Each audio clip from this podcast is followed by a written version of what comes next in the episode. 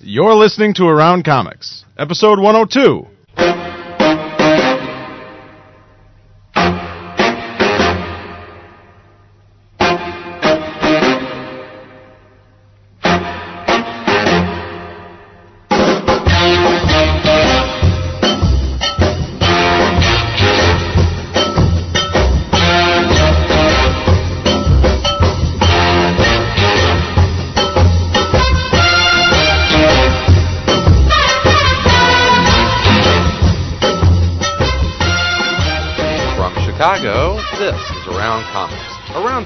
Discussing topics in and around the world of comics.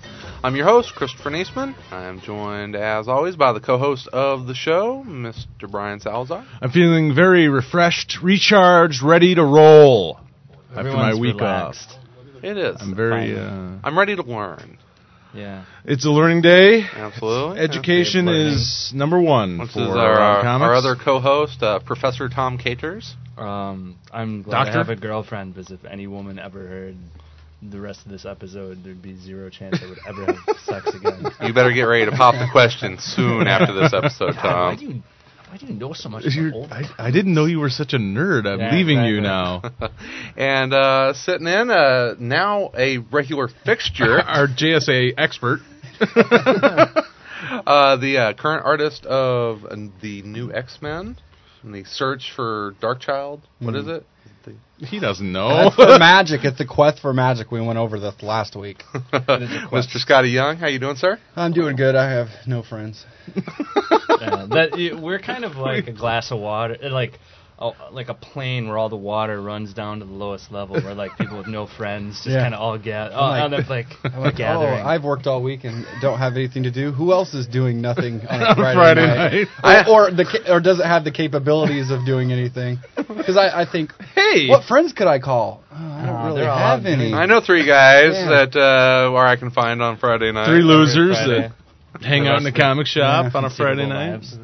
Lives. Well, this is uh, this is guys. one of our Comics 101 episodes. It's turned into a staple of the show. It's one. Uh, th- these are the episodes I really have started to look forward to. Edutainment. And uh, today we're going to uh, pass things over and put Tom center stage for Comics 101 I'm JSA. sweating.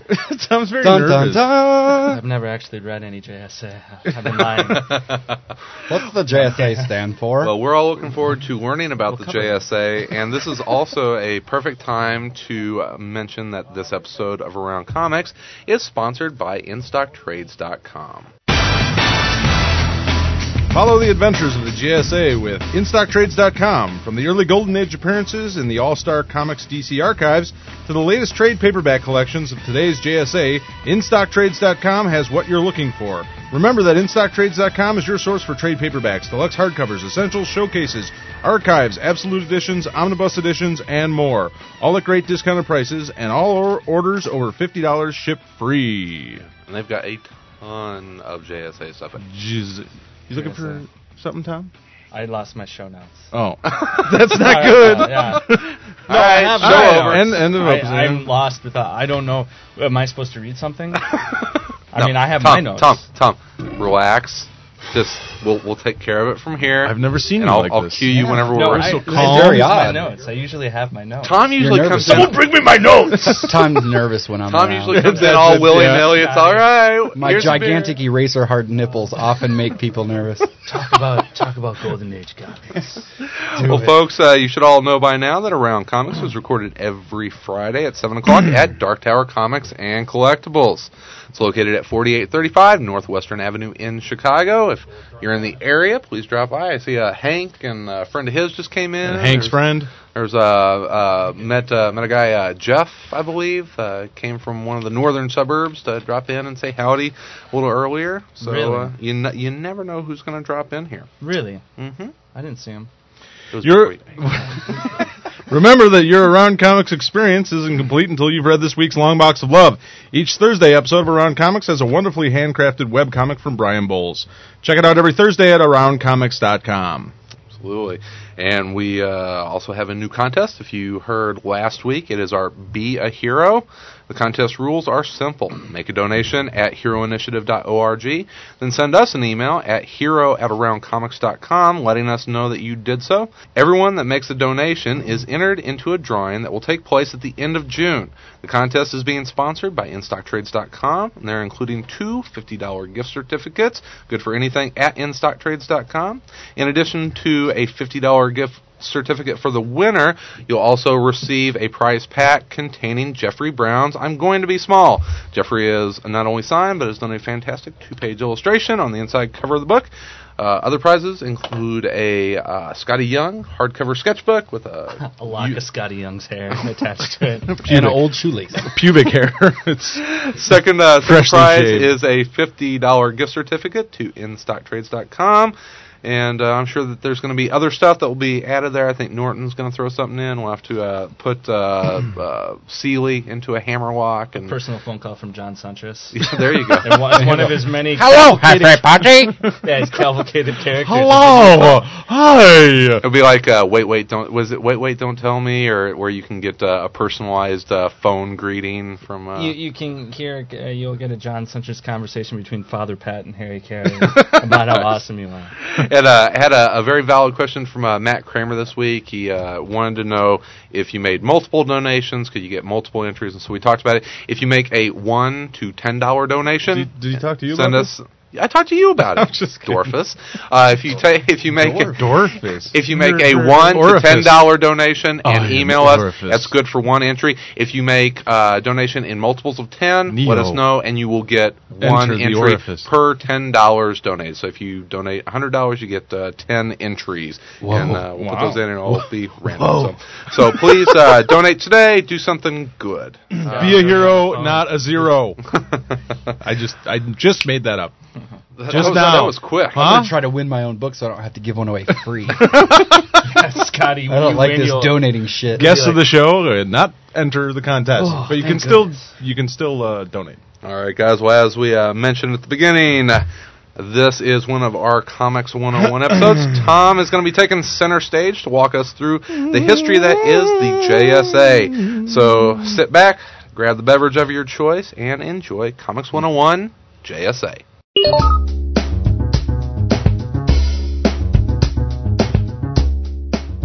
All right, um, I'm going to start, but I have two things to say before I start. Number one, I love you. yeah, it's number one. I love all of you, and this. Uh, And I'm not strung out. me. Yeah, I'm not strung out on the JSA. number one, uh, a lot of these characters are 60 or 70 years old, and it's virtually impossible to tell you everything about each character. So what I tried to do is I tried to pick out the stuff that you actually need to know to, you know, if you were to pick up a book with one of these characters today, that you could get by with it. I'm not going to try and explain. It would be a 10 Hawkman's 10 history. part yeah, don't episode Yeah, we- Hawkman's history is confusing because they fucked it up. So I mean, I'm not going to be able to explain every single facet of every character's history. And I'd like to give credit to where credit's due for a lot of the information I got. Wikipedia. Wiki, no, Wikipedia, uh, my own memory. well, thank Uh, you, memory. I had a lot of the Haven't later drank that books away I yet. read, uh, like Three long boxes of quarter three long books. boxes of old books. Uh, the All Star Companions by Roy Thomas were really helpful. If I, w- you know, couldn't remember who did something, or if I needed to find out who wrote what, those books are amazing. They have a level of detail which is even more frightening than, Than your memory. Yeah, yeah. Roy, Roy Thomas is worse than I am. but uh, so I just wanted to say that ahead of time. And uh, of course, if I say anything that's wrong, uh, and you want to argue with me about it, you can email me. Or sure come to our forum. Right. Yeah, come to our forum and tell me I'm I'm wrong. Tell I him you're think I am. you're an idiot. You're an idiot. You didn't know Or that call him Hawkman. 773. yeah, you can call Tom Caters. you can call Tom Caters and yell at him. So we shall begin at the beginning, Alright. which Let is us- the uh, formation of the All Star Comics line, which were, were where the JSA stories were printed. Uh, it was a product of a team up between Max Gaines, which is a name we've heard before, EC and Comics, yeah, Max EC Gaines. Comics, Mhm. and the already existing Detective Comics, uh, where Detective Comics gave a lot of the funding to Max Gaines, and they sort of created a weird hybrid. Mm-hmm. That's All-American Bill. That's Bill. Gaines' Yeah. father, right? Max Gaines Yes, is Bill yes. Gaines' father. yeah. Uh, the company was separate from DC, uh, yet it used the DC label on its publishing, and it got to use DC characters in All Star Comics. So it was kind of a weird business situation. Uh, in addition to All Star Comics, the same company would also publish uh, Flash comics and the Green Lantern series. uh, the genesis, sort of, where the idea for coming up with this sort of team up of all these superheroes came from the, the World's Fair comics, which came out like 1939, 1940, which uh, sh- sort of showed the um, success that you could have by teaming up characters, because those books featured Batman and Superman on a cover together. It had a Sandman story in it, and it showed something that we're still suffering from today, which is you can get more people to buy a book if you have a crossover. So I mean, Did it have Wolverine in it? yeah, yeah. It also had Wolverine, time traveling Wolverine. Yeah, as John Center holds up Outsiders. John, you have the night. You have the World's Fair comics to blame for Yes. From Damn 19 you. those sort of crossovers. 1939, I hold you in contempt. Um, so from the success of that, they decided to gather some of their lesser known characters that didn't have their own series, that had stories in various anthologies, and put them together into one team, sort of bolster the you know, the Overall sales. overall of the sales and just get it out in the public so people could see these characters. Which also developed sort of the reason why Superman and Batman were honorary members of the JSA, but were never permanent members because they Ah. already had their own books, and there was a lot of worrying about overexposing characters, which would also lead to any time a character got popular enough to have his own book. He would no longer be in the JSA. He would leave. Hey, I don't need you him- yeah, losers. exactly, yeah. I'm out of here. There's the one where the Flash leaves, and like the Flash has his own book, and they literally hold up the Flash's book, and then he's gone, and then he gets Is replaced with John Jay Connor. Jay Garrick Flash? Jay Garrick Flash. Okay. which I'll That's like when Angel left Yeah. Buffy and he got his own show. Exactly. The So- basic beginning of how all these characters got put together.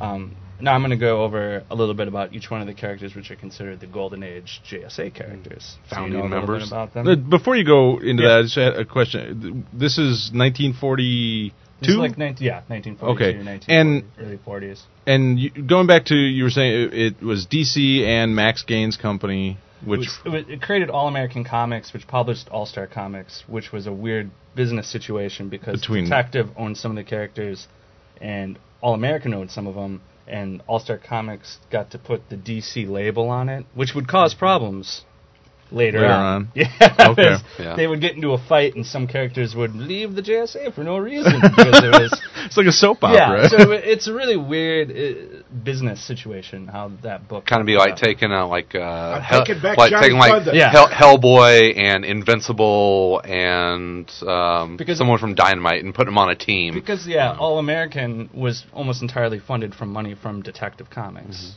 which made it even odder that it was a separate company. But the characters that were originally put together to be the Justice Society of America uh, included the Atom, who was the youngest member of the JSA. He was a college student who underwent uh, vigorous weight training and boxing classes from a former champ. That's all you need. Yeah, to become a crime fighter, he was barely five foot tall. wow. He had no superpowers at the beginning besides a hero just to yeah. short people He everywhere. was yeah, exactly. name? Uh, it was Al Pratt. Yeah, it was John's like, "Yeah, thank you. keep him on, keep him on Uh, line, yes. John. Yeah, Yeah, John exactly. um, he was a member of the JSA in every single issue of All Star Comics. Um, All Star Comics ran from uh, issue one to issue fifty-seven, uh, where it then was changed into All Star uh, Westerns. John, I have it all. Sorry. John's like, "Do you want to do the show, John?" God. Tom just threw an elbow Yeah, I just throw an elbow. on Back up. Suntress's Yeah. head. Suntress was like a Old proud a proud papa watching Yeah, yeah. his son in a play, and it's like Yeah, I was at an exactly. announcement in the Yeah, From the wings. The soccer dad. Cicadas And the, the, the first two issues of All Star Comics were just uh, strictly uh, anthologies of different stories with the characters, and it wasn't until the third issue that they actually made a team called the Justice Society of America. And certain characters would show up only for a couple of issues, and certain characters like the Atom would actually be in every single. So what issue. were what were they called before that? Were they called they were anything? never They were together never- in a story. Oh, okay. So they were just it, it was just an anthology yeah, of different characters different- in and out. Okay. Yeah, and that was it was until the third issue they decided to put all those characters together into one team. And certain characters would show up very little, and certain characters would be all the time. The Atom's one of the characters that was in every single issue on some level. Uh, an honorary member was Batman, who rarely appeared in the JSA adventures. Uh, he was an honorary member the entire time it was mentioned often, but only showed up in two issues, one which was just a cameo. Uh, another character would be Black Canary, which was Dinah Drake, who is still uh, is a very confusing history. Um, She was a once again just a normal person who was a judo f- uh, trained fighter and a florist on the side, and uh, Which married to a those private together? investigator. Yeah, and uh, she actually didn't turn up in the JSA towards the end till the end of its run, uh, issue 42 out of 57. So she was a, uh, sort of an addition at the end of the series. I like how those cre- the creators really drew from reality. yeah, judo And- trained yeah, florist. mhm, Hey, you know, it was a different time. It was, yeah. I'm it was sure- easier than They were the greatest generation. Yeah, you're right. You're right. as, Tom, as Tom said last week, it was a pre 9 11 world. It was a pre 9/11 world where you could be a florist and a judo trained fighter. married to a private investigator, and and that you just roll that up into a ball and Yeah. high heels and fishnet stockings, and you got Yeah. a superhero. For those who might be confused, there is a Black Canary that's currently exists in the DC universe. That is the daughter of the original Black Canary, who is in the JSA. Um, at some point in the history of the JSA, Black Canary, and I'll get to this later, um, leaves Earth 2, goes to Earth 1. It's very confusing, ends up being her daughter. All you need to know is the current one is the daughter of the original ones. They're not the same character, though it can be slightly confusing. Uh, another member was Dr. Fate. Uh, he was a uh, son of an archaeologist who um, his father finds this tomb of Nabu, this ancient god, and to punish the archaeologist for finding the tomb, he kills him, but then decides to take care of his son. and, uh, and Certain teach him- honor among, him uh, sorcery. yeah, ancient as gods. Egyptian gods will do. They say, "Sorry, I had to punish him, but I also now have to raise you." um, I'll punish myself. Yeah, so having to raise you. he was taught mystical powers, and he gained eventually um, And judo. Nabu, yeah, judo. They all, yeah, For everyone, everyone has judo. And Uh, how to plant daisies. yeah, and how to play it, every single character.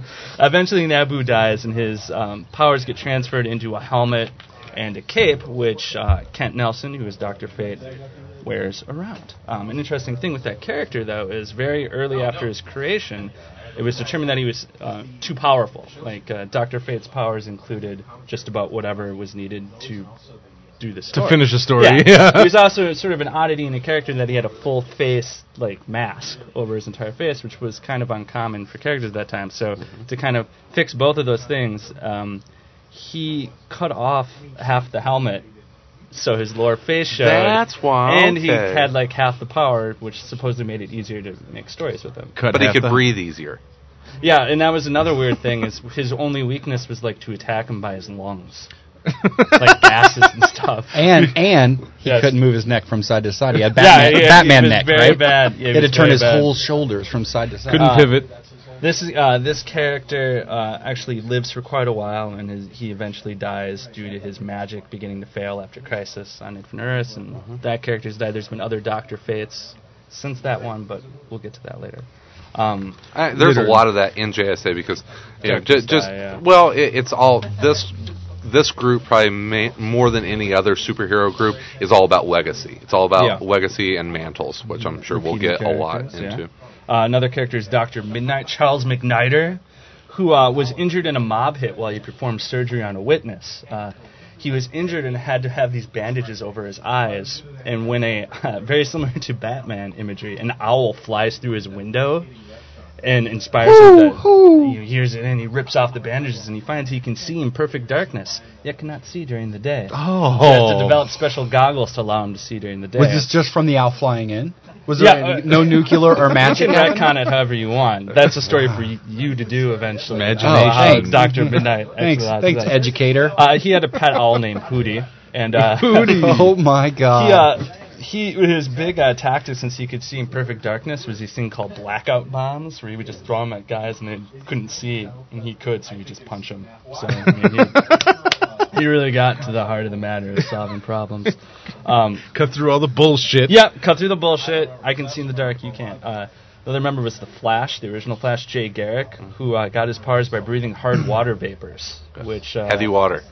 What was hard originally, and they've changed it back and To forth. heavy. Because because hard and doesn't make any fucking sense. it doesn't exactly Well, he exist. needed obviously needed a water softener. Water made him run fast. The Flash. Yeah, he- Water he made him run fast. His ability to run incredibly fast and move his Wow. limbs at incredible speed. Chicago water's pretty fucked up. We could, we probably We- have powers. we We don't all- even know We're it. probably all. I'm left with probably that. shooting you with like ray beams out of my pupils right now. Uh, he again was a. Uh, Don't talk bad about Lake Michigan water that way. Oh, I should have said. Uh, so Doctor Midnight's another character who was. It might get uh, offended. I have a third arm. Sorry, Tom. Uh, Doctor Midnight was a member who, who uh, showed up in almost all of the issues as well, as well as the Flash was a member for all of the issues, though he was honorary for a while when he went on to go do his own book, and he would come back to the book when um, All American Comics and DC Com- uh, Detective Comics got into a fight. He had to rearrange characters, so he had to come back to the book. Are these some of these characters like Doctor Minute? Is he still around today? No, he's dead. Not Uh, Migniter. let us Flash is- let us know what um, he looks like. He he uh, he has an owl. If you see a guy with an owl, it's probably him. He's got like a green cape. it's actually one of my favorite So he has a all time. One of my He has favorite all time. Uh, Yellow and costumes. black costume. Most of them have capes.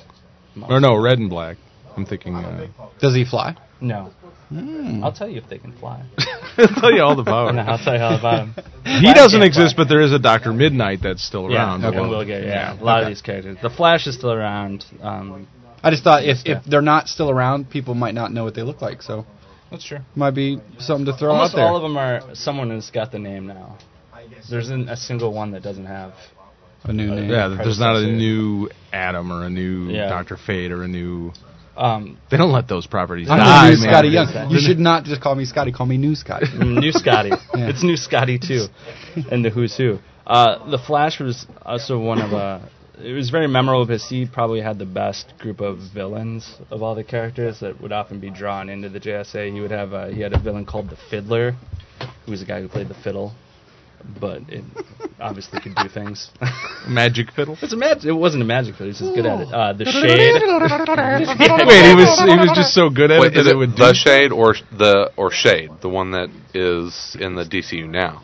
They got the It's top the hat. same guy. Okay. He's been the same guy. the devil uh, went down to Jordan. Ra- Ragdoll, uh, the Thinker, the the Thorn, and tur- the Turtle, which just was a big fat guy. Now we all, you know, know that you know, Flash is famous for his Rogues Gallery. Were Yeah. they were they the Rogues Gallery? Were they called that? Or They were weren't called that They until weren't. the um, Barry Allen, But- but the Flash Barry. did have a lot of really good villains that they used quite often back in the day. Uh, another member, probably one of the one of the ones that's still around, is uh, the original Green Lantern, Alan Scott, who was a member for the entire run. He was honorary for a while, just like the Flash.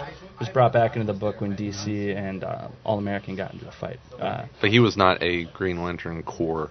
member. no, no, he was not. Sorry, I'm jumping ahead, aren't I? yeah, exactly. you were like reading my Jumping. sentence. Uh, he was a, uh, an engineer who found a um, lantern that train carved. engineer, Yeah, yeah. Was, uh, found a lantern carved out of a meteorite in China. The lantern told him to fashion a, a ring out of the rock, and that's how he developed. He became the Green Lantern. He had a lantern. He had his own oath that he said. He had all those things. His, his he did have a weakness of wood.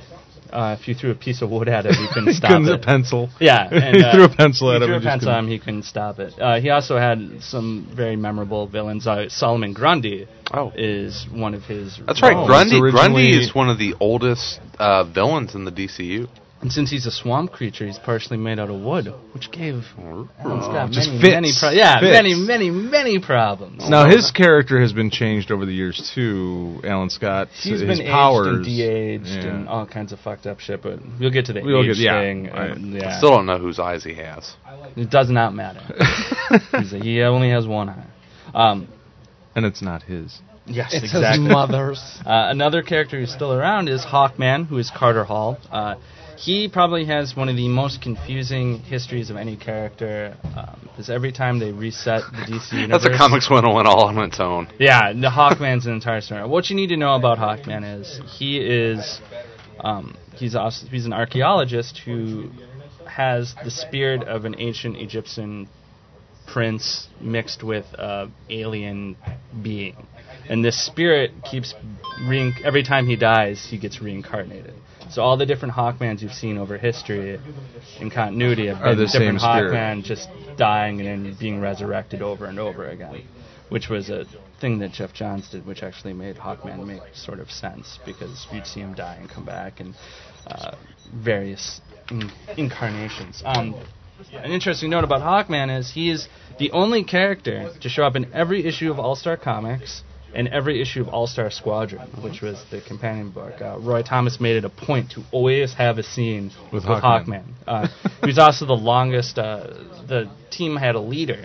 Um, he was the longest running chairman of the JSA back in the day. Uh, the Flash was the original one for a couple issues. Green Lantern was for one issue, and then Hawkman was for about 40 issues. Is that why uh, Hawkman and Atom are really tightly connected? I mean, whenever you go back, because it doesn't really start in, in JSA. It's not until the Silver Age that those two have their team up. The, Okay. The Silver Age, Hawkman and Can- Atom. I have a question about Hawkman um, I was because say, make make the sound, Scotty. it seems like lately. Uh, Nerdy nerd nerd. hey, we, we're we're not getting away from that. Yeah. I'm not going any nerdier at this point. It, um, it seems like you know, and and not that I've read a ton of DC stuff, but from what I've read, more recent stuff with Hawkman, it's like he he's this very sort of warlike character. Was he like that then? Was he always sort of like that? Yeah. I get the feeling like a lot of the characterization of the characters that's Gardner Fox, who we'll talk about after we get all the characters, he wrote a lot of the stories, and characterization isn't one of the strong suits of the Golden Age. A lot of things that one character say, and he, it's all exposition. Right. So a lot of there's hints to it and stuff like that, but over the years, as better and better writers get a hold of the characters, they each sort of add their own little bit to that. So over time, Hawkman has become much more defined as being sort of, you know, this real warrior. yeah, this real warrior ass. type, you know, Okay. angry. I always thought he was kind of. It was just like a dude with wings. I'm like, ah. Does he but- actually have wings, or are they strapped to him? No, he has um, a belt made out of nth metal, which is from uh, Thanagar? Thanagar. Yeah, it's a foreign. Wow. Uh, it's anti-gravity, but in order to control this flight, he has a wing harness. He has a harness with wings on it. Okay. allows him to fly around. So those wings are not really attached to him. So, Which is so- convenient, you Yeah, know. you can take 'em can off. take 'em off and. Uh, another member was uh, Go to our the man club. Rex Tyler. Uh, his ability was uh, he invented Miraclo pills, which were uh, pills that would give him one hour of power. Nice. Which wouldn't be super strength, sort of limited invulnerability. Well, that's like gummy bear juice. yeah, yeah, exactly. Remember that? Except did the gummy bears ever develop a- an addiction to it? Oh, Uh, actually, they might have. which is one of my favorite uh, parts of uh, JSA, the Golden uh, is the Golden Golden- Years or Golden Golden Age. Age, uh, which you made me read and which I really enjoyed. But they really get into that. He was only in four issues of All Star Comics. Really, Yeah, a lot of these characters, some of these characters are not in a ton of JSA stories. I mean, he's been retconned to be far more a part of it. Uh, one of my personal favorites, Johnny Thunder, uh, who was a member for uh, a number of years, uh, was a, a, a young man born at 7 a.m. on the seventh day of the seventh month, was cat- kidnapped by Badhanesian monks and given a magical thunderbolt to conquer the world. nice. Uh, he escaped. I want uh, one. And it took him several years to figure out how to command the Thunderbolt, which was by saying "Cei-U," which was the Thunderbolt's name backwards.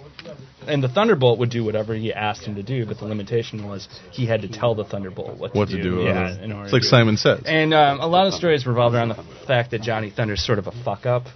uh, he's just a doofus with like a magical lightning bolt that does whatever it tells him to. So a lot which of could stories to involved. a lot of good stuff. A lot of stories involved him being sort of a doofus. Uh, another character, uh, Mr. Terrific, who is Terry Sloane. Uh, he was a, a boy genius who accomplished everything he wanted to in his life by his 20s and became suicidal because of the lack of challenges in his life. Uh, he saved I know- I know how he bridge feels. and became a street level hero trying to stop juvenile delinquency. It was often a. Uh, he only appeared in one JSA story, and um, and had a lot of solo stories and other titles, but he was only in one, and he was only a guest of the other characters. So he sort of has a tangential relationship to the JSA. He was Well, a what- street level superhero. Was because he black? Is he a black character? He is now. Right, At the okay. time, he wasn't, and he wore Ah. a coat that said "Fair Play" on it. He still does. According Yeah, to I this know, guy. yeah, that's- what, what's why the why fair play? I've always wondered that. Because he was smart. Fair play, man. Yeah, juvenile delinquents cheat. Yeah. Fair play. Fair it's play. like don't cheat on that test. I have Just fair powers. play. He's a Okay. good man. Just a mantra. I don't Yeah. know. Another one of my favorites is the uh, is Sandman Wesley Dodds. Uh, Yay, my favorite. Yeah. Um, he was Yay. sort of a Scotty's favorite too. he was sort of an, an adventuring man who uh, just wore a gas mask, a suit, and had a gun that put people to sleep. Uh, a big character. Pretty normal. His books. Like Mike Norton. Yeah. Go to sleep. Go to sleep. Uh, his stories were characterized by the fact that he often got shot in them in the Golden Age stories. He was getting hurt a lot, a lot. Um, it was also characterized by the Gotta fact that he had um, he had a sidekick named Sandy Hawkins, who is still around in the DC universe, and a female companion, Dian Belmont. And the interesting thing about those stories, even the Golden Age stories, is that Dian Belmont is treated as an equal to uh, Wesley Dodds, not treated as just a damsel in distress that he constantly had to save. Very nice. Which is, yeah, he's very a progressive. Huge fan of Sandman Mystery Theater. Yes, that's an excellent book um, about 1940s Mhm. Sandman. It's Verti- Vertigo's retelling of that Yeah. character. I love Fantastic. Notting Hill. the movie. Yeah, that comes in later. yeah, um, another get- is we'll the, get to that. The Spectre, who is a uh, uh, a murdered cop who becomes this, uh, the embodiment of the spirit of vengeance. Uh, this character is very interesting because he his power level has completely depended upon whatever the story needs him to do for about 60 years. He can either be a rampaging monster that can't be stopped or he doesn't care about what goes on. So his character is always sort of in flux and they've sort of handled that by saying that there's the human component and then there's the actual spirit of vengeance and the spirit of vengeance doesn't really give a fuck about what happens to he's not friends with any A lot of of it these depends people. on who yeah. he's hosted by. Yeah, what's going on? Like he doesn't give a He's shit detached about from- good or evil. from Uh, he's yeah. about vengeance for people who commit murder. He's not about you know. He was created by George Lucas. He's created by Jerry Siegel. Like whatever the story Oh, needs at the moment. Who else did Jerry Siegel create? Super Duper Man. Uh, come on. Uh, another member was uh, Starman Ted Knight, uh, who was the defender of Opal City. He was an a- uh, ast- amateur astron- astronomer and scientist uh, that was inspired by his cousin to become a hero. Uh, at the beginning, his story is very interesting because at the beginning, he's very much characterized as sort of a borderline coward in a lot of All Star Squadron stories and things like that. It wasn't until later that he sort of became more confident in, in being a hero. He's always sort of treated as just a guy who sort of dabbled in being a hero and was always doubtful of it. Uh, the Starman series by James Robinson is a really interesting exploration of that character as he is old and has to watch his son, one of his son, well, both of his sons, take over the role to different degrees. And uh, we'll talk about the Starman run later because I think it's a it's um, partly responsible for why people even care about the Golden Age anymore. Very easy to have been forgotten. Um, Superman can't talk about the Golden Age without Superman. He was an honorary member.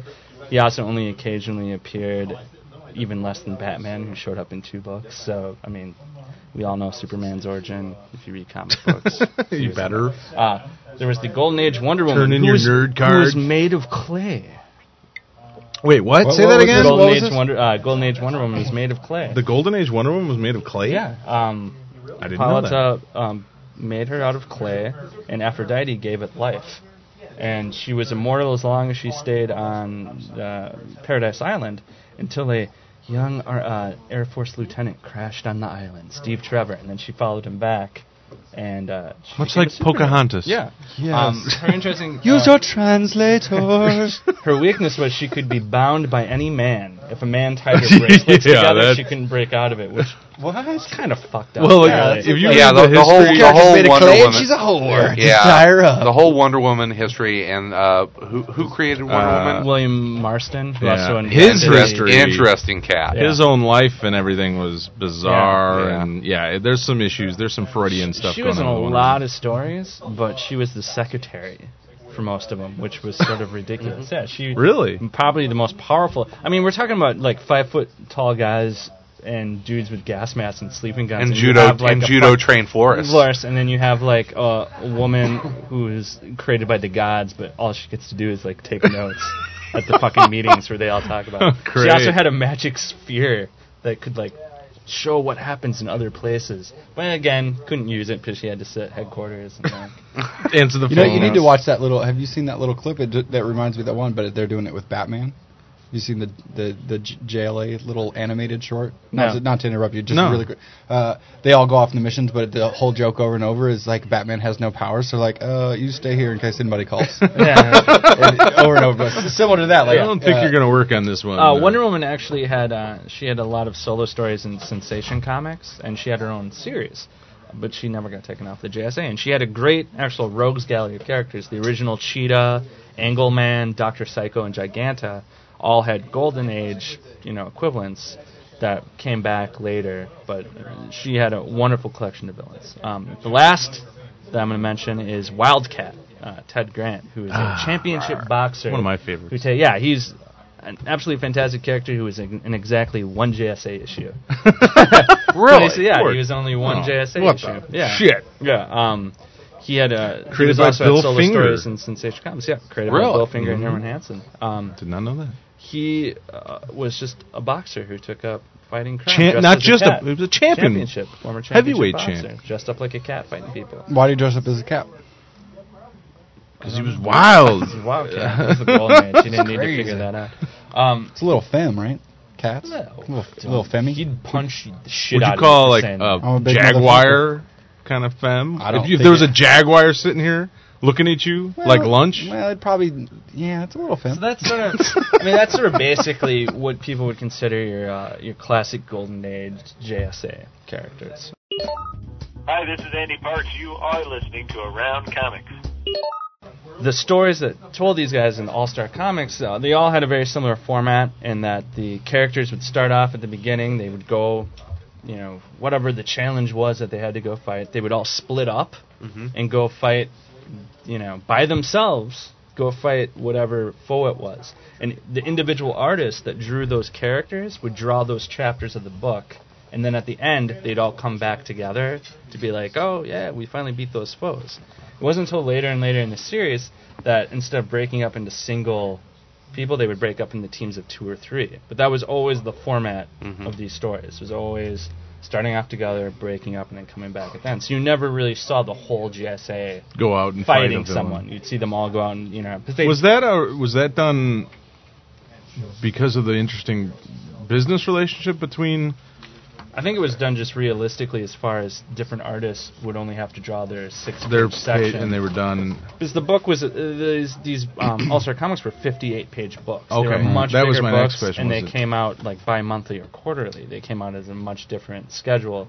Also, during the war, when there was paper shortages, the books came out less frequently. Mm-hmm. But the whole creative process was way different. You didn't have one artist doing the entire book. You had an artist working on his or you know Right. his character. That But he you know what? If you think logically about it, that would make sense, right? I mean, if Yeah, I mean, this you, is when your- you have your police force, if somebody robs a bank, you don't send the whole department to that bank. Yeah. Right? You send a couple guys. Well, also uh, the nature of the foes they fought too, which I, um, was- I'm going to talk about a little bit here. Um, there's sort of for a, oh, a team that was around during the war, they never really went and fought Nazis. They never went and fought, you know, the Japanese. Their villains were they fought spies, saboteurs, gangsters. They had an issue where they raised money for war orphans that Johnny Thunder fucks up royally. um, a lot of mad scientists, South American Nazi collaborators. Um, Ah, but not Nazis themselves. I love why they, and I'm sure you're going to get to it, why they didn't. Yeah.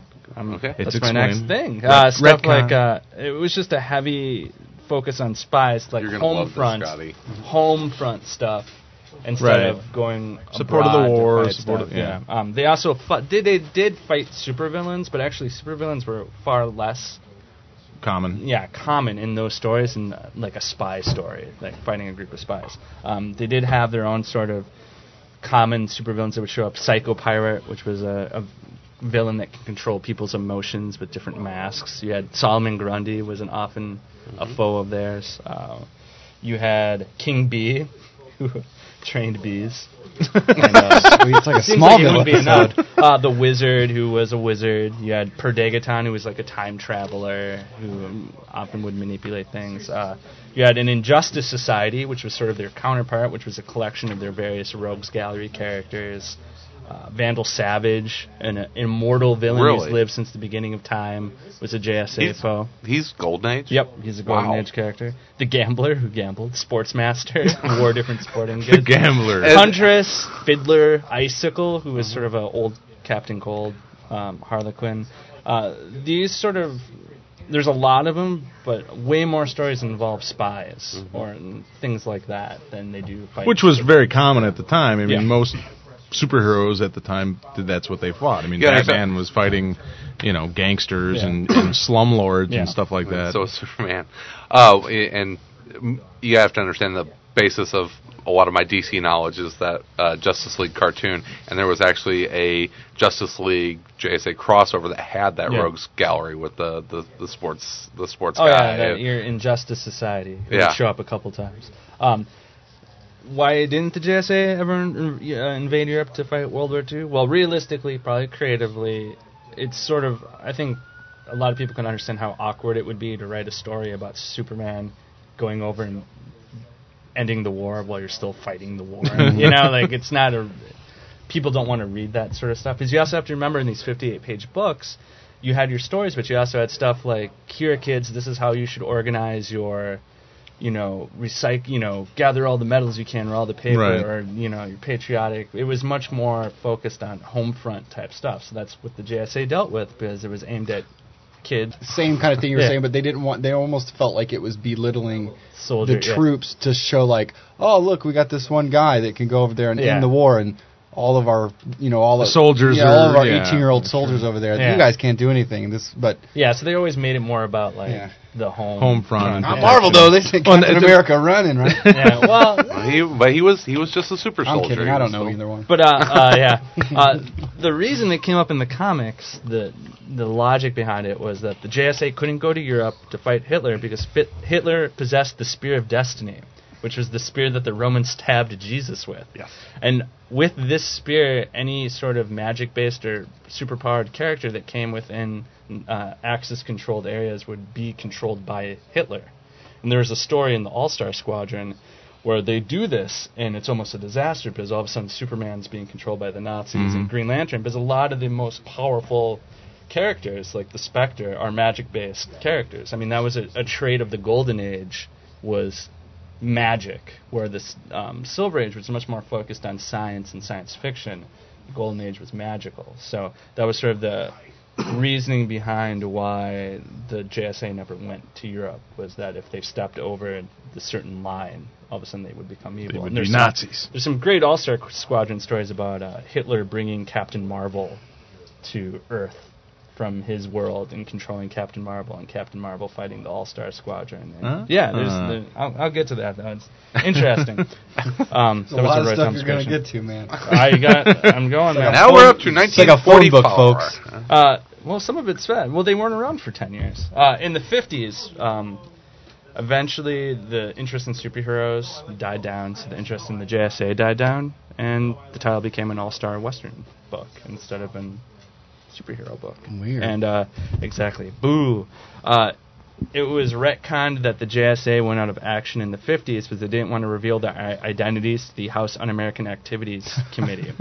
uh, this named. time period, um, there aren't a lot of original stories about what happens in this time period. Um, there's Darwyn Cooke's New Frontier sort of hints at this time period and deals with a little bit about the transition from the JSA to the Justice League in the 50s. Uh, James Robinson's Golden Age, which is an Elseworlds book, deals with what happens to the JSA when they all quit. You know, what happens to these people.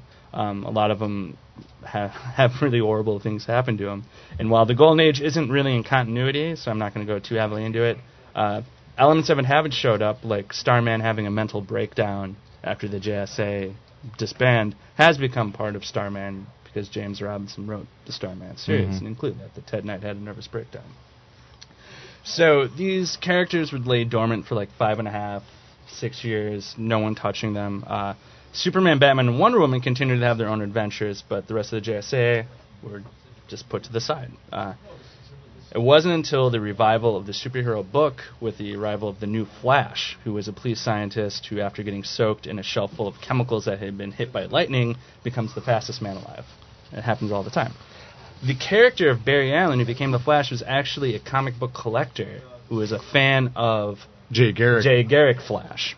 That's Uh, deep, man. yeah, I know, isn't it weird? and that was what inspired him to become the Flash. Uh, it wasn't until It wasn't the fact that he could run fast. no, it wasn't until well he Well, picked the name combined. Flash because he loves the book. Is I this- would do the same thing. This, is this still uh, Panhead Flash? No, this, This is becomes red. Baldy. This This is becomes Baldy red. Flash. Yeah, the red the, Baldy. Baldy Flash. Barry, But, uh, Barry Allen. It wasn't until a few years later that uh, that sort of inspiration, that very small idea, uh, sort of became the basis for the whole DC universe for like 30 years. Flash fucked it all up. Yeah. That's why he Why died. he died. Yeah, In Flash uh, number guys just 123, spoiled we- it for uh, me. 123, The Flash of Two Worlds, Barry Allen meets his Golden Age counterpart.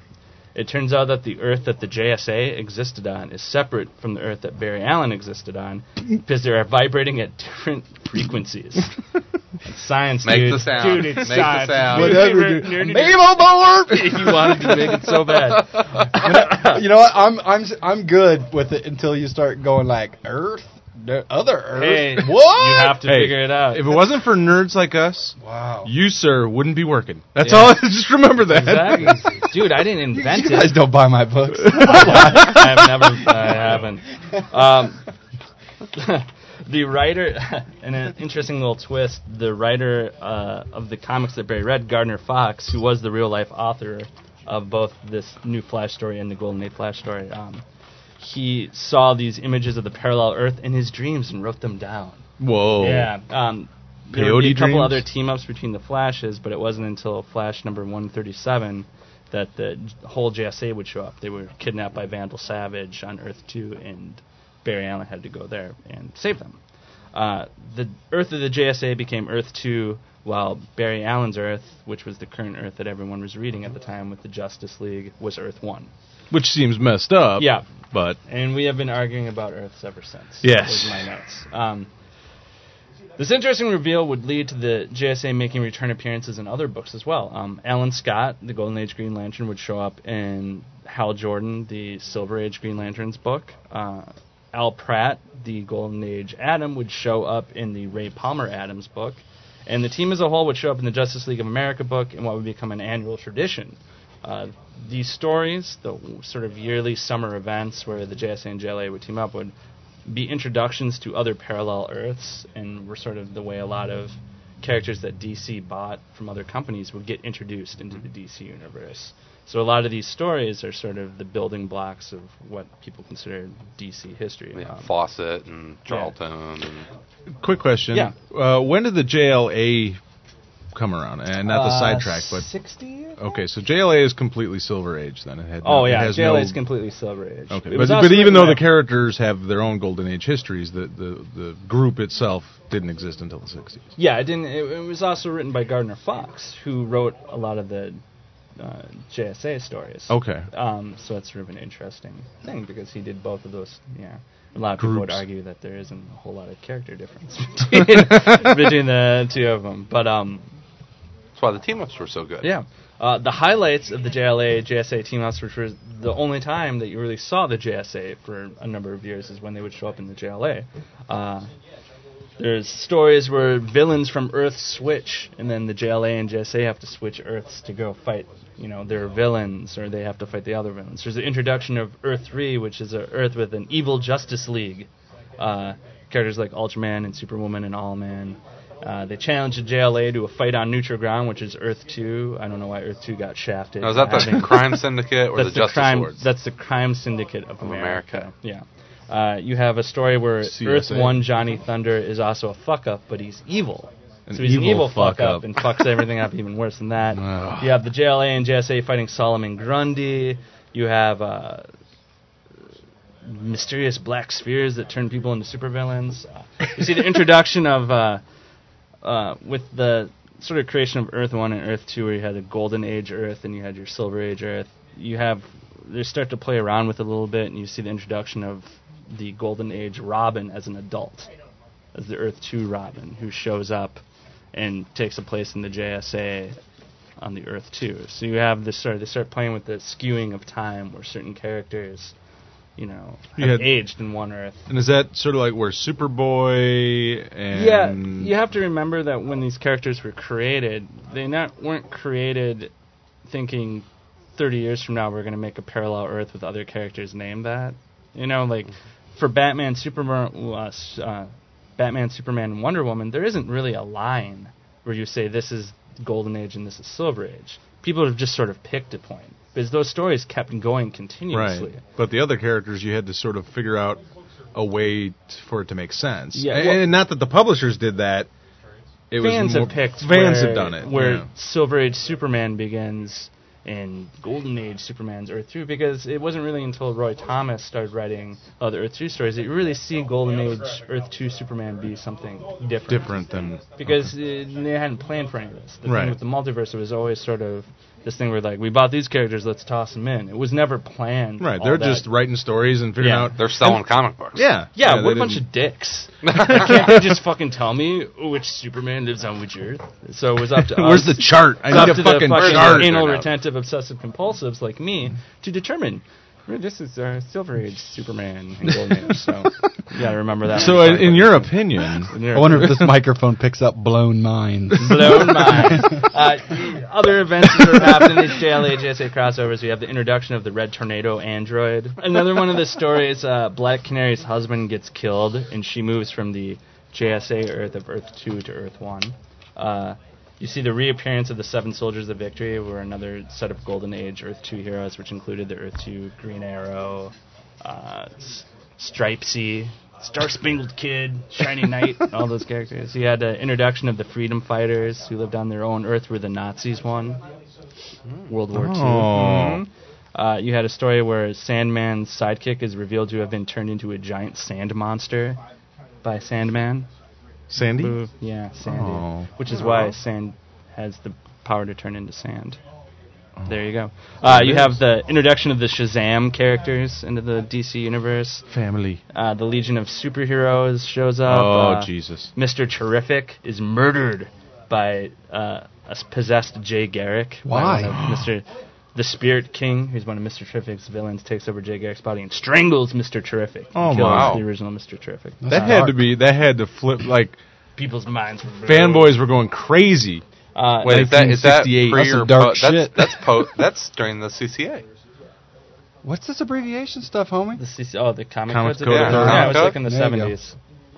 Okay. Yeah, wow, that's pretty. That's pretty heavy stuff for. I thought it was part of the TBO. The Well, in the TBO, 70s, it totally was awesome 70s game. tag. Uh, the All Star Squadron had a giant team up, and they also all got together and battled Darkseid. So there you go. Really? Oh, I knew him. Yeah, Darkseid. yes, we're getting closer. we get close to the. Uh, the next time you would really see the JSA is um, as part of the 70s, as part of the DC explosion of the 70s, where DC put out a ton of books, which all got canceled Oh. almost immediately. Uh, it was decided to revive the All Star comic title. Um, these stories would be modern stories of the JSA chronologically after the JLA team ups that happened up to that point. So it was JSA stories taking place in you know the late 70s after as the JSA has gotten old. Uh, in addition to what was traditionally considered the JSA team that I listed earlier, they introduced some new members, including Power Girl, who was the Earth 2 Supergirl. It was a cousin to Earth 2 Superman. She was strong willed and had giant breasts, and often had funny confrontational conflict with Wildcat. Who Um, wanted to see her giant, giant breasts? There's the Earth 2 Robin, who uh, was had grown up and become an ambassador to South Africa, and then decided to become the Robin and become Robin and join the JSA. And you had Star Spangled Kid, who was uh, one of the seven soldiers of victory who had been lost in time. He comes back, and all of a sudden he's the same age as he was in the 40s, and all of a sudden he's still an 18 year old, and all of his friends, you know, the JSA are all. Well, that, that's one of the things that is kind of interesting about the JSA that we'll see, and, and I'm sure that, that it's probably yet to be covered, is that it's one of the few superhero groups or group of, of comic characters that do age. I mean, they don't age in real time, but They're they, ha- old. they have gotten older. Yeah, you also had the introduction of the Huntress, which was the Earth 2 Batman's daughter, which was an interesting character. Uh, the title would eventually get canceled. Uh, it would get moved into Adventure Comics, which became an anthology. Uh, within Adventure Comics, they had actually did some really interesting, challenging things. Like they killed Earth 2 Batman, which was sort of a surprise. Uh, they had Earth 2 Batman hating the JSA, uh, and trying to shut them down. He got manipulated by the Psycho Pirate, and uh, it was interesting. Um, you had Paul Levitz, who's currently the big guy at DC, was a writer of the All Star Comics revival. Um, as far as artists, we had like Keith Giffen with inks by Wally Wood, who would also pencil two later issues, Jeez. Wow. and also art by Joe Staton and Bob Layton, who you know Ooh. for for people in the know now. Uh, People, people in the know. Um, hip. After this got canceled, um, the hip. the hip, those who are hip. Uh, You know the hip people that know about two Earths. they got yeah. As that book got canceled, right. the, Nerd's the new next cool, time dude. the Earth Two characters that were dealt with were when Roy Thomas came back to DC Comics after 15 years at Marvel. Uh, he started up a title called All Star Squadron, which was it dealt with the JSA during the World War II era.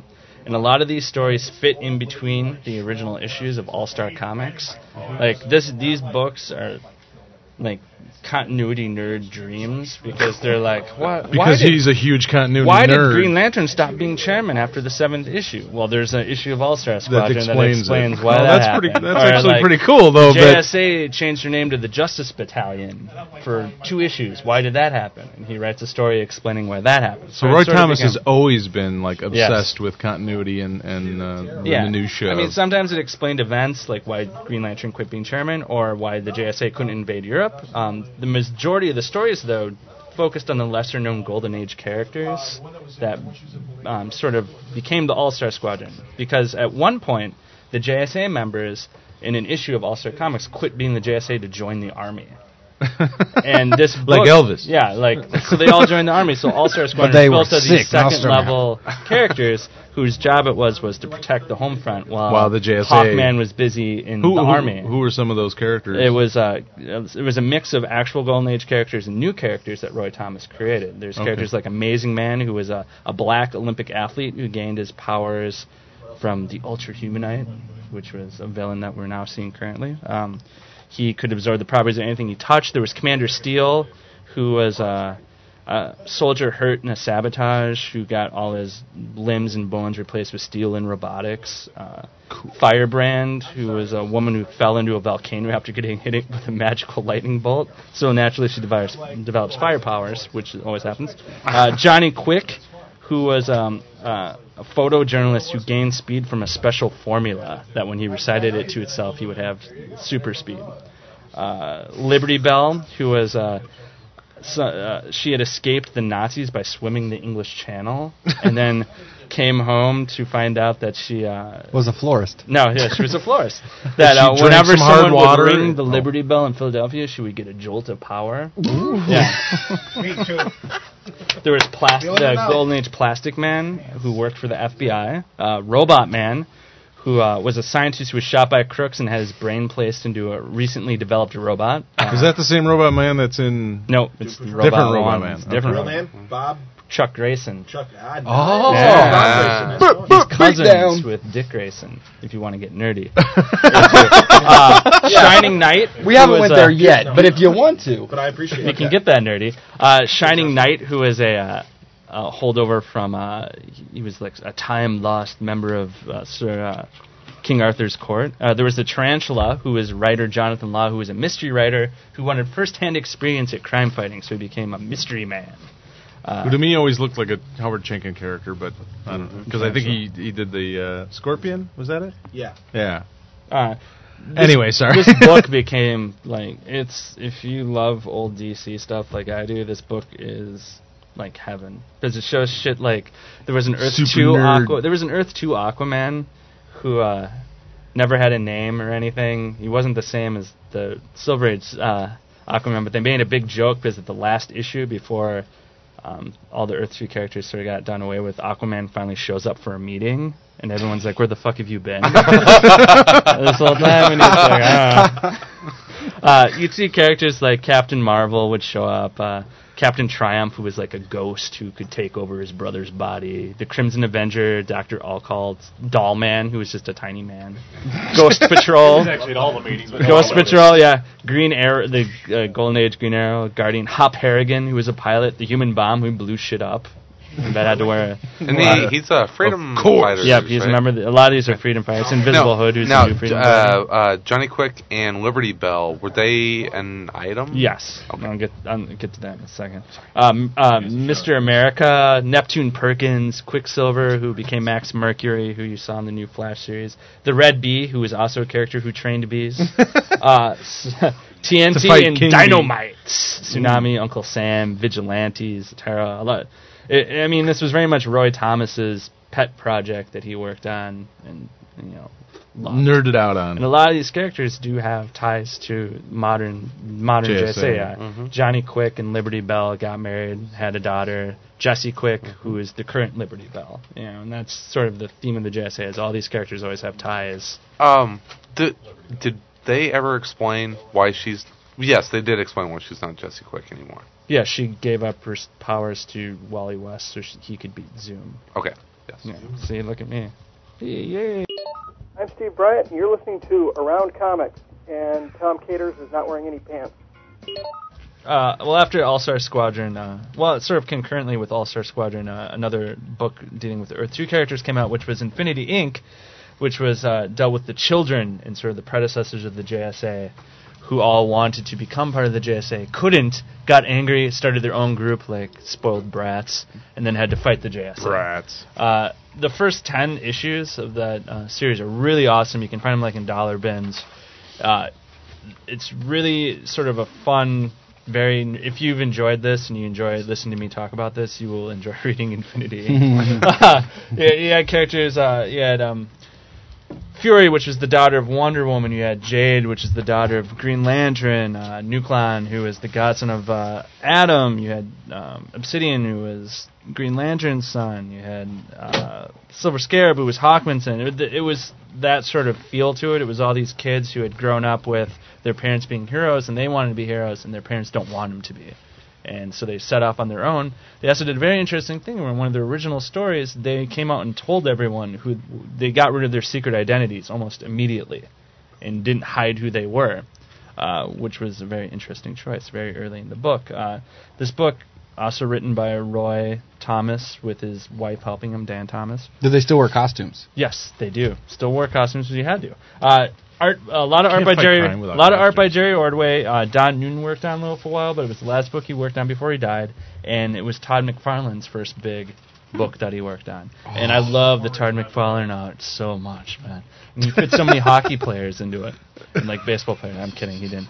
Um, Tony Twist. Tony Twist. Tony Twist. Uh, we might get sued. Like That I said, Just mentioning it? Phil Yeah. Really nothing was Nothing. He the can never do it with it. Uh, another. Why you gotta make fun of Todd, dude? another series at this time. I loved his Infinity Inc. art. He's I a think it's sellout great. I just wish he actually did comics. I don't know. wish he would just do comics. Thank you, Robert. Draw a comic once in a while, we'd be fine with it. Yeah. Um. What's what's the problem? Another Making too much money? Another series Yeah. that came out around that time was uh, America versus the Justice Society, which was a four-part miniseries that was sort of a recap of the whole JSA history. Within that book, you get to learn about every single thing they've done. Uh, the storyline is Earth 2 Batman dies, and afterwards they find a diary where he accuses them of being Nazi collaborators, so they get put on trial. And during the trial, you see a lot of flashbacks and testimony about their entire history. Turns out it was Batman trying to reveal a plot by Per Degaton, who's a time traveler. Spoilers. but it doesn't matter. It's over here, so- But uh, i if you want a really succinct history of the entire team and you want to read it in a book, this book is really interesting, really fun. Written by Roy Thomas, art by Rafael Kayanan, Mike Hernandez, and Howard Bender, with inks by Alfred Alcala, uh, covers by Jerry Ordway, who always seems to be attached to these things.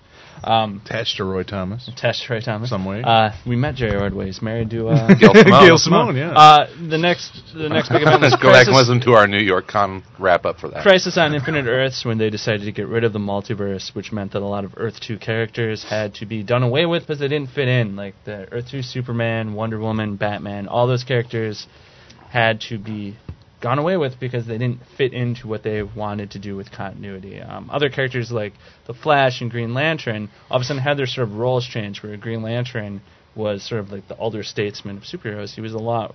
He was now like the oldest. Alan superhero. Scott. Yeah, Alan Scott was now the oldest of the superheroes. Um, Roy Thomas sort of saw the writing on the wall when this came around and said they they want to get rid of the Justice Society. So he put forward an idea for a story to get rid of them with dignity. And I'm going to stress that because later we're going to see an example of where it was sort of embarrassing. Uh, and it was an idea for an original graphic novel called The Last Days of the JSA. It got cut down from a graphic novel just to a 68 page book that sort of dealt with his way of putting them to the side. And what ends up happening is after the crisis, uh, the Spectre lies in like a coma state, absorbing power, and all this power begins to stretch out over time. All the way back to 1945, where Hitler uses the power to bring around uh, Ragnarok, the Norse end of the you know God cycle, where all the gods die, and to bring it to Earth to end all of Earth, to end history, because he's going to lose the war. Was Guillermo del Toro a big fan of that book? Because you, Maybe. it's like Hellboy, the first movie. Uh, Doctor Fate brings the the JSA after the crisis to Ragnarok to forestall it long enough to save the Earth. So what ends up happening is the JSA ends up in this limbo-like state forever, and they have to fight this battle over and over again. And during the battle, they die and they get resurrected, and they fight it over and over throughout history. And the goal was they were going to fight this battle forever because they so were always put- so they're the- shelved, but Yeah. not dead. And they're not yeah. dead and they're kind of going out like heroes. They're saving the world over, Over and, and over. over. and over again. Uh, eventually, they uh, at the end of a miniseries called Armageddon Inferno. Uh, yeah, guess when this came out? Fucking nineties, because it's called Armageddon Inferno. Uh, the JSA is replaced with. Um, Armageddon was good Yeah, enough. exactly. They have to- they have to It had to be. It had to be the end of the world on fire. yeah, yeah, yeah. 'Cause, I know. You know, the end of the world is not too is not intense We enough. need something a It little has, more. It has to be Armageddon. Yeah. so yeah. Hey, can, can it be fiery? yeah, sure. Put Guess it in what there. decade a miniseries called Armageddon Inferno came out. So the JSA gets removed from the from that uh, you know history. Uh, we'll deal that with in a second. Uh, after the crisis, a, a couple other books came out that dealt with the JSA. Um, there was a book called Young All Stars, which was sort of a continuation. All Star Squadron after the crisis kind of just died because I, I don't think they knew how to tell the same stories anymore without being able to use the Earth Multiverse, 2 yeah. characters quite the same. So it was kind of an attempt to fix continuity gaps. Uh, Secret Origins, which is a book that came out, dealt with a lot of the revised origins for these characters. If you can find those in like dollar bins, a lot of them are really interesting. Uh, there was an eight-part miniseries that came out called Justice So- Society of America, which was the first time there was ever a book called Justice Society of America. You know, so it's volume one. Uh, it dealt. It was written in a style of a golden age story, where characters all started off on their own, and then at the end met up to, um, you know, team up to fight the big bad guy. Uh, that led to an ongoing series, which was only lasted about ten issues in the early '90s, called uh, Justice Society of America. It's a very interesting series because it sort of dealt heavily with the JSA coming to terms with. This was after they had returned from Ragnarok, so they're in this world where they are like these living legends, but they're not really the top line heroes anymore. Mm. And like the first issue, Superman comes in and saves all their asses after the Sandman has a heart attack, after they get like attacked by some beast, and all of a sudden they're sitting. These guys who are always heroes all have all of a sudden have to deal with the fact that they're old, you know, and they have to deal with living like, in this type of world. Yeah Heart attack inferno. for me, like the big highlight was uh, Wildcat and the Atom are two old dudes who like start up a gym, but they're still like superheroes dealing with you know being superheroes. And that the writer for those were Len Strazewski and uh, Mike Parobeck and Mike Machlan were the uh, artists on it. Uh, then uh, when I had mentioned getting rid of characters with dignity. And I had mentioned wait for an example of no dignity. Uh, I'm now going to mention Zero Hour. uh, it was a mid '90s event where Hal Jordan, the Silver Age uh, Green Lantern, attempts to recreate the universe in such a way to avoid his own eventual downfall. Uh, his hometown had been destroyed. He'd killed a bunch of people in his anger. Um, he's assisted by this uh, villain Extant, which sounds like such a '90s villain's name.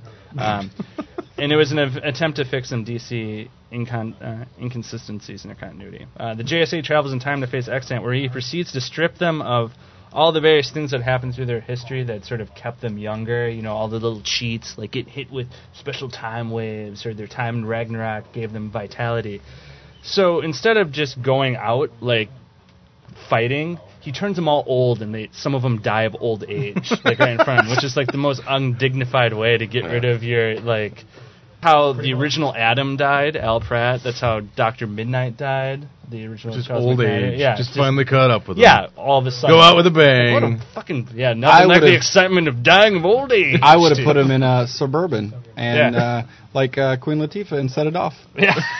Green Lantern would have created a green uh, Um, Uzi.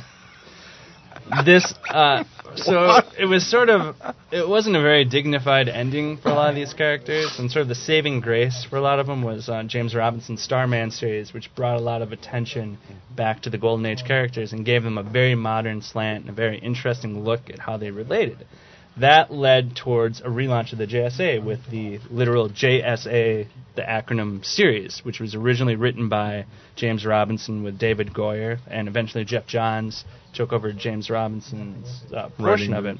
Uh, and it was a modern telling of the, the JSA. It dealt with uh, different characters of different generations having to get along. People who took over the roles from others. You had the death of the original Sandman at the very beginning.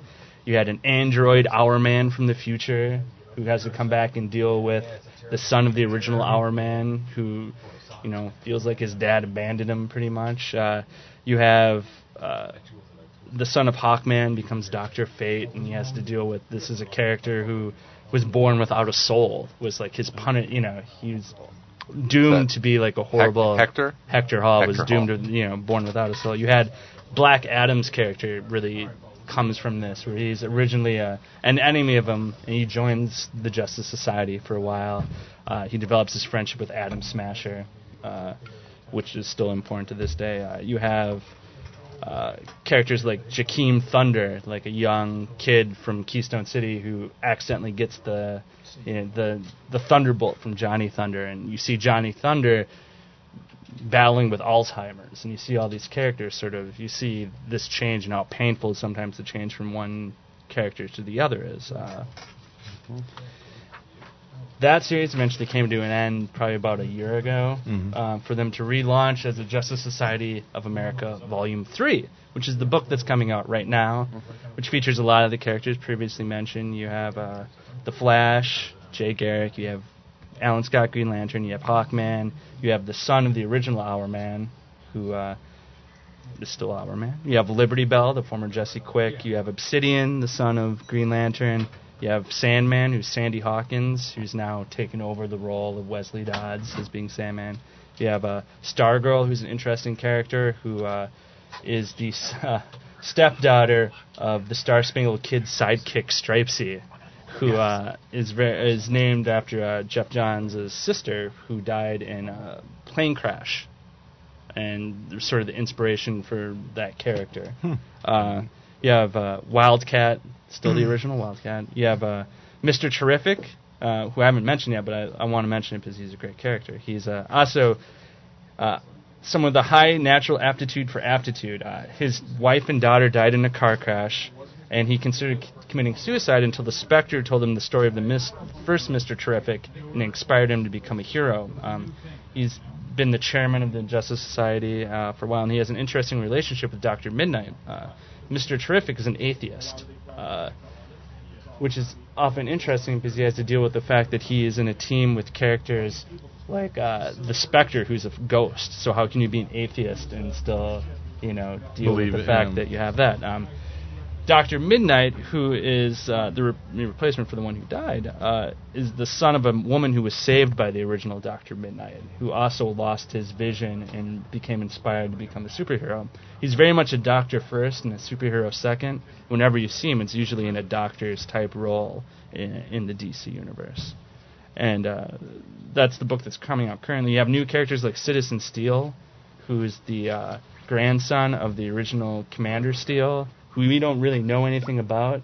You have characters like Cyclone, who's the granddaughter of Ma Hunkel, who's like sort of the maid, like mother of the J- mother hen of the JSA. Uh, and it's only got about like five issues out so far. It's right in the middle of the crossover to JLA, and that's you know Where it's we're at coming out right now. Yeah, and you're up to date. With the there you go. et So you yeah. can start picking that up right now, and, and you're caught up. yeah. Well, uh, one of the things I was going to ask you about because I, I kind of got lost in, in it is when Crisis came out and, and they wanted to sort of get rid of the JSA at that Yeah. time, and, and you said that they uh, Roy Thomas had created that story to to um, to put them on the shelf but Yeah. not get rid of them, and th- but then they came back. What was sort of the story behind that of them leaving that uh, To be perpetual? I was can't there any? find any? I any can't data? find issues of that. I'd never read it. All I know is that they came back at the end of Armageddon Inferno. If anyone out there read Armageddon Inferno, let, let us Let us know. know. Well, okay, but so after Crisis, then they're they're back, and their role. I mean, not their role, but sort of their place in in the history of the DCU is they're they're all Earth two characters still. I mean, that's or are they n- no longer? And it After depends Crisis, on they the character. A character like the Flash, whether he's from an alternate Earth or this Earth, his history still fits okay. because it doesn't conflict anything. Overall, when they took the Earth 2 characters and Earth 1 characters and put them together, a vast majority of it fits perfectly. And Because it's- a lot and of them weren't duplicates. It's only Superman, Batman, and Wonder Woman That where were there's confusion because right. these characters exist, changed so much. and- change so yeah. much when And it's not time. like they just got rid of Earth Two. The way I understand it, and you can correct me if I'm wrong.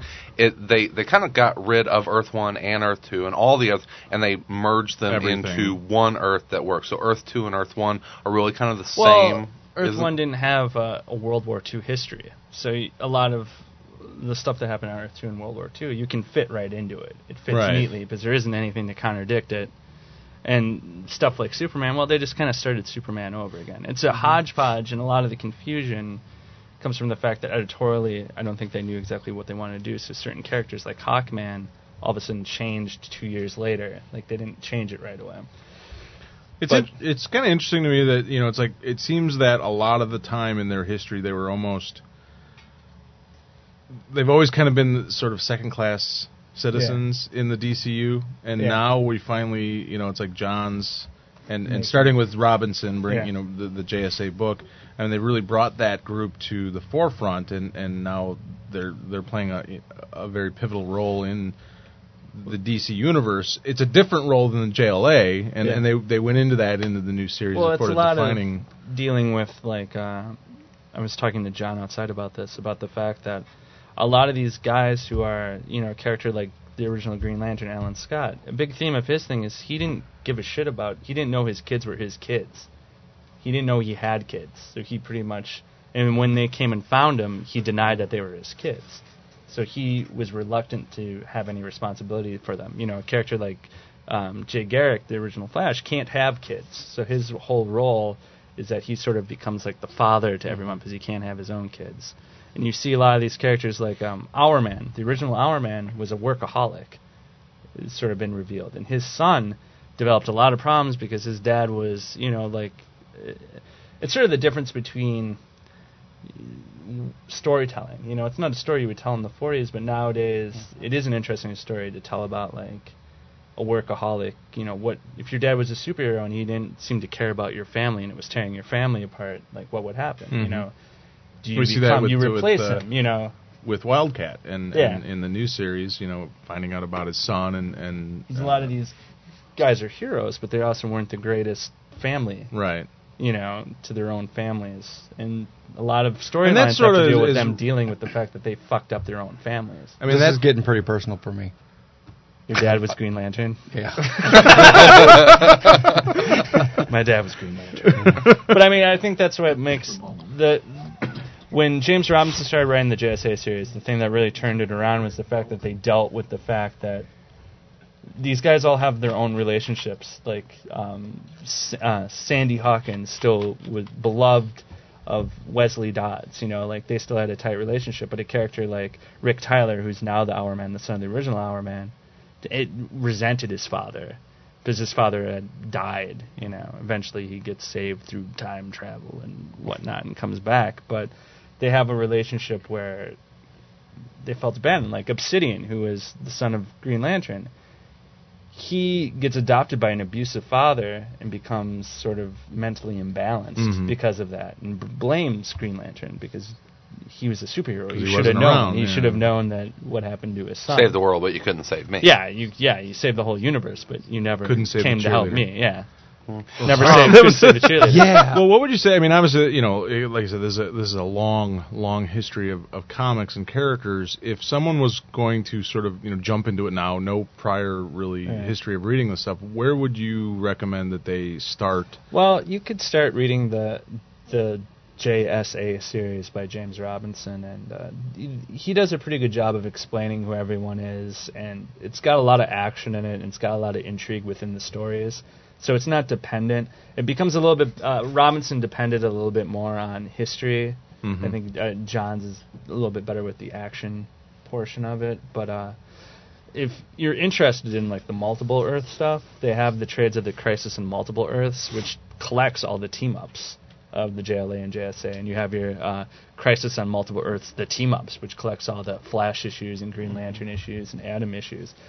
And if you read those, I mean that's the history of those characters for about two decades. Right. There is no other history of those characters besides seeing that, and And the All Star stuff is that available like in archives? it's available in archives. Yeah. Okay. At InStockTrades.com. Yeah, and uh, the Ding. you'd be surprised by how good a lot, of, especially the art in the Golden Age stuff holds up. Mhm. Um, story storytelling's eh, depends. If you're if you're bothered by the Silver Age type stuff, the Golden Age isn't going to do anything for you. But there's like a rougher quality to the art to the Golden Age stuff, which I Mhm. think makes it sort of age better. Mm-hmm. But uh, I mean, there's there's jumping on points for whatever.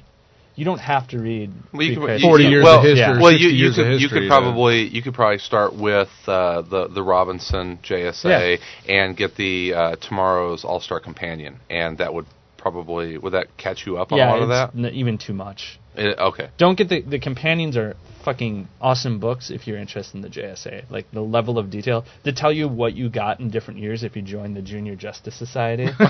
like I mean, uh, I love stuff like that. But um, there's like a wealth of information out there. I mean, I just barely got you know into it. I mean, I could have gone on for hours and hours. do, you- do you think we're gonna you know we're seeing it this summer with the Let's do uh, it. Skottie go. wants to do more. Okay. I want to do more. About an hour.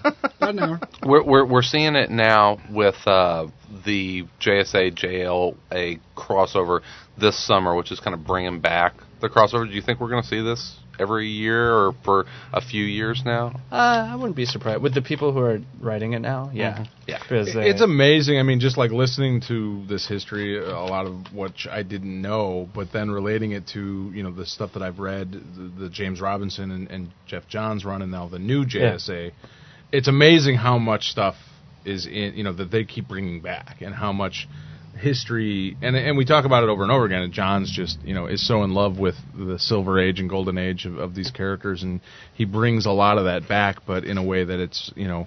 Uh, It's a very lot of con- it's very convoluted history that they're that they're stitching together in a way that is entertaining and and makes somewhat sense. Yeah, well, I, I think Johns does that as good as anybody. Well, is trying to fix stuff you can that uh, you can get trades of the of the All Star con- the re- '70s revival too. There's two trades out of that too, which is sort of kind of my favorite stuff out of it, like the weird the Paul Levitz with the Wally Wood inking and Mm-hmm. uh, Keith Giffen art, which are my personal favorites of doing that. And I, was, I mean, you recommended the uh, the JSA Golden Age Yeah. to me, which I think anybody could. I mean, even if you don't know anything about the It JSA, does not matter, yeah. You can pick that up and read it, and it's just it's just a good uh, comic. It's just a Yeah. good story. It's it's it's um, y- sort of a postmodern look at the '50s um, post-war era of I'm- the JSA, I'm- but it's very good stuff. I'm sure I've completely forgotten stuff, but whatever. well, We did you it know, this we, weekend. we only have so much time. Yeah,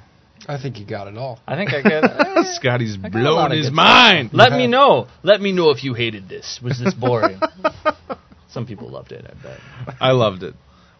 Tom, thank you so much. I got edumacated. Yeah, I learned you. Tom, learned Tom, about. Tom's been Tom's been geeking out about this for what about two months now. I'm gonna go this is home the and most read I've ever like had to fucking talk. You're gonna read all my notes. I'm gonna read all your notes. Absolutely, I'm, I'm gonna and then I'm gonna buy the All Star Companions and uh, take a I'm gonna start buying quarter books. I'm gonna go home and try to have sex. You're not going anywhere. I'm probably You're stuck here fuck for- no, yeah, I'm not going anywhere. Let's get some pizza. I just want a pizza. All right then. Let us finish the show. I actually All do right, want pizza. are y'all are y'all done, Professor Caters? Give me a hmm. pizza, Chris. I forgot about 20 to 25 minutes of stuff. I'm kidding. This is a visual Not show, funny. so you can see my eyes explode. Are you serious? Yes. Well, if you if you like this episode of uh, Around Comics, our Comics 101, and you Go to haven't heard doctor. any of our others, uh, one of my personal Yeah, favorites help. is the uh, Comics 101 EC comics that Sal did. I think it's one of uh, one of the best episodes that we did. Wow. uh, we've done. Yeah, it's. I don't know about all that. It is one of my favorite episodes. If you want to learn more about EC comics, the uh, GI Joe was a lot of fun. yeah. Um, And, uh, I wanna. I, I think we're gonna have more. I'm trying to figure out what else we want to do. I was thinking maybe, and I think you had talked about this earlier, is doing a Captain America one with the, the whole death of Captain America. Sure. That could be interesting to do a. starting with Timely. And Yeah, and- moving and just one Spawn. character. Yeah. Spawn! Tarot. Uh, I'll, do Lady the, Death. I'll do the spawn. the Lady Death. the Comics 101. No, that's stupid. I don't think we're gonna do that. Skottie Young, Comics 101. How long Uh, have men maybe- like breasts? There's a lot of stuff we can do, but if you have ideas, if you have stuff that maybe you'd want us uh, to do some research on and do a Comics 101, send us an email at uh, info at aroundcomics.com and we'll look into it. Absolutely. Richie Rich. There are a, Richie Rich. Richie Rich. there are a, uh, a few ways that you can interact with the show. In addition to sending us emails, you can spread the around comics love by taking us up on our listener LCS challenge. Ah. You can download a flyer at our website. Let's have a contest right now. I win. You print it out and uh, yeah, Around ask Comics your Trivia Contest. ask your local comic shop owner or manager if they will display that in the comic shop. And if they do, we'll mention both you and the shop on the show and No. provide a link to the shop at our website. I won't do it. You can also become our virtual friend at comicspace.com slash around comics or at myspace.com slash around comics. You can leave us an iTunes music review. Uh, special thanks to Brian Hancock and Doug Rex. Thank you so much, guys. King really Doug. appreciate I wish I had a cool name like Doug Rex. Doug Rex. King Doug. So it's always I'd call uh, myself Dougie Rex. Dougie Rex. Yeah, Rex Dougie. yourself. Yeah, Serious Rex. Dougie Rex. Check yourself before you wreck Uh, make sure to check out all the great things that AroundComics.com has to offer. It's your source for the best in comic book news, reviews, and opinions. I just put up a review of uh, an older book, uh, Grant Morrison's Doom Patrol number one. Saw that. Uh, we are proud members of the Comics Podcast Network. You can find more great podcasts at comicspodcasts.com. Just so everyone is aware, we post the next week's topic on Tuesdays at our forum at AroundComics.com. Someone actually sent me an email today asking where that was. Um, i- i- if you're going to the home page, you just go into the community menu, and there's a forum um, sub menu in there. And, and once you're on the forum, it's usually at the top. Uh, it- it'll say like this week, and and then whatever the topic is. And also, we we're working on about our next six weeks worth of shows, and I'm going to get the We're recording them all calendar. I'm going to get the calendar updated on the homepage. Like the We've Feud. got uh, Jamie McKelvie coming up. We're going to do our episode with the folks at the Savannah College of Art and Design. Mhm. Uh. Mike Mayhew, I think we're going to talk Mhm. to. Um, I don't know what else is going on There's after that. Yep, we got a bunch of stuff. A few others coming up. So uh, always check the forum or the homepage for that. Uh, would like to thank InStockTrades.com again. You can, if we have piqued your interest with all of this great JSA talk, you can follow the adventures of the JSA with InStockTrades.com. From the early Golden Age appearances in All Star Comics DC archives to the latest trade paperback collection of today's JSA, InStockTrades.com has what you're looking for. Remember that InStockTrades.com is your source for trade paperbacks, deluxe hardcovers, essentials, showcases, archives, absolute editions, omnibus editions, and more. All at great discounted prices. And all orders, $50 and more, ship for free. We are proud to help support the Hero Initiative. Hero creates a financial safety net for yesterday's creators who may need emergency medical aid, financial support for essentials of life, and an avenue back into paying work. It's a chance for all of us to give back something to the people who have given us so much enjoyment. For more information, visit www.heroinitiative.org or call 310-909-7809. Remember our Be a Hero contest.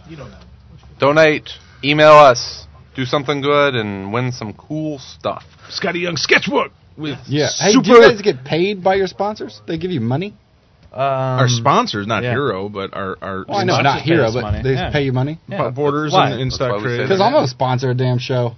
I got a lot of Skottie cash. Sponsored by Skottie Young. Young. Skottie Yeah, Young. This me. episode is Skottie Young says, Skottie Young. yourself." If you like man. Skottie Young, cool. it's sponsored by him. That's what it's all going to be. We'll be happy on- to do that. This one's on Skottie. Yeah. Well, Skottie, thanks for uh, sitting in with us. Yeah, I, thanks I for having me. I think we blew your mind a couple times, or Tom did. A little bit, a little With bit. our You nerd- always- I'm not going to be invited back for dance movie night. Yeah, no more I was- stomp the yard night. How come I wasn't invited to stomp the yard? I didn't What's know up? when you got What's back. up? Where you li- you live out? Where you live? But for Joliet? stomp the night, I live in Joliet. you live in DeKalb? yeah, you know. I, I didn't get invited, but that's because I yelled at Skottie last week. Oh no. dick. Now, see, here's the thing, right? I say stomp the yard night as a joke. People show up at my crib.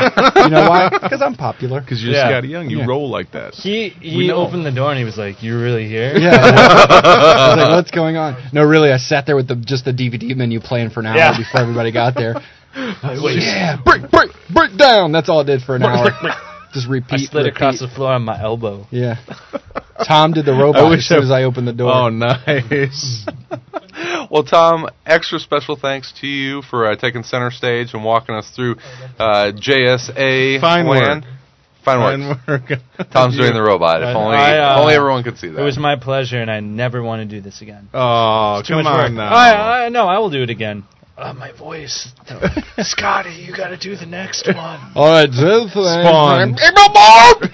Robots. Spawn 101 by Skottie Yes. Young. It's very intriguing. that the the explanation behind the numbers is will blow your mind alone. I mean, the numbers that they just forgot about at one Yeah. point, just like There are ten Earths in Spawn. really? Yeah, Awesome. ten point two. Which. Oh, uh, Eleven. How far before we start talking about all the people that wanted to sue Todd McFarlane for stealing their ideas and uh, not paying them? Hey, man. sometimes, hey, sometimes you know, if there's a piece of steak on the table, whoever gets it first. I mean, You know what I'm saying? who really owns an idea? Yeah, I mean, ideas. It's a it's a frame of mind, really. Somebody's name. Uh, what is that? I don't. Tony Twist. I'm I'm Tony Twist. Now. I'm taking his name. And I'm going to take his history, right? I'm a, I was a Hockey player. player. Skottie just wants to be known as the Twister. We Twister. retconned it in. All right, I'm Sal, Tom Caters always now. always fun, buddy. All right, I hope uh, I hope everyone enjoyed this Comics 101. Have a fantastic rest of your week and weekend. We'll be back again on Monday with another full length episode Oh, of Around Comics. In the meantime, In between time. we'll be everywhere in And, around around comics. Golden Age podcasting. Earth Two podcasting.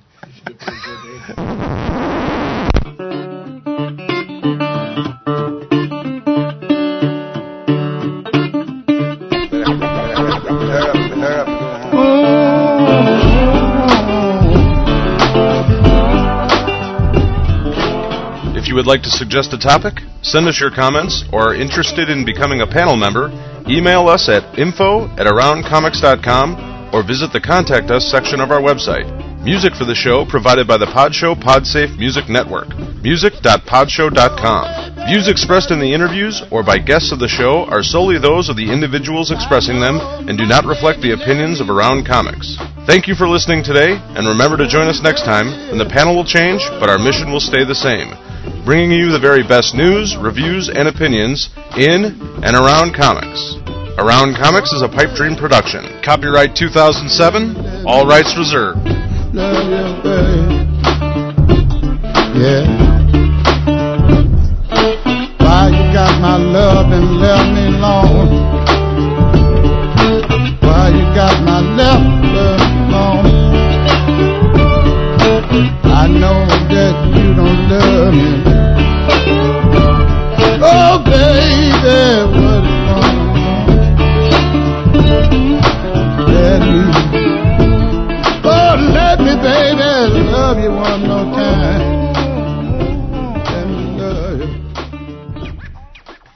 We are proud to help support the Hero Initiative. Hero creates a financial safety net for yesterday's creators who may need help. God damn it! One more time. we are proud. And they're so proud to, to, Damn it. We are really, to really be proud. supporters. Well, it threw me off. To I be never, goddamn supporters. I never read this.